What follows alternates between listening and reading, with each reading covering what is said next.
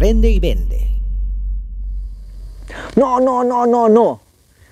Normalmente me dicen esto, ¿sabes qué, Tim? Me dan miedo los no, ya no quiero más no, me paran rechazando, no sé cómo manejar la situación. Pues voy a darte los Team Tips para poder solucionar este problema. Uno, no sumes los no. Normalmente la gente acumula los no. Me dijeron no una vez, voy un rechazo.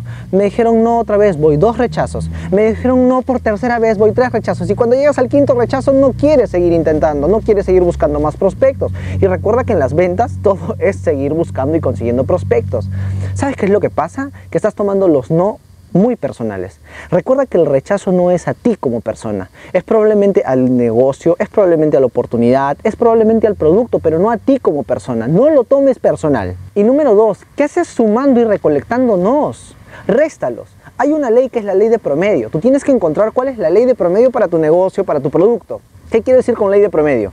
Que, por ejemplo, de cada 50 prospectos que me dijeron que no, me compra uno o de cada 20 que me dijeron que no, me compra uno. Entonces, si yo sé que de cada 20 me compra uno, cuando salgo a la calle no voy a sumarlos no, voy a restarlos. Porque yo salgo a la calle a buscar un sí. Entonces, cuando salgo a la calle, digo, ¿sabes qué? Voy a recibir 19 no y uno va a ser sí, voy a recibir 19 no y uno va a ser sí y llego, presento mi producto y me dicen no.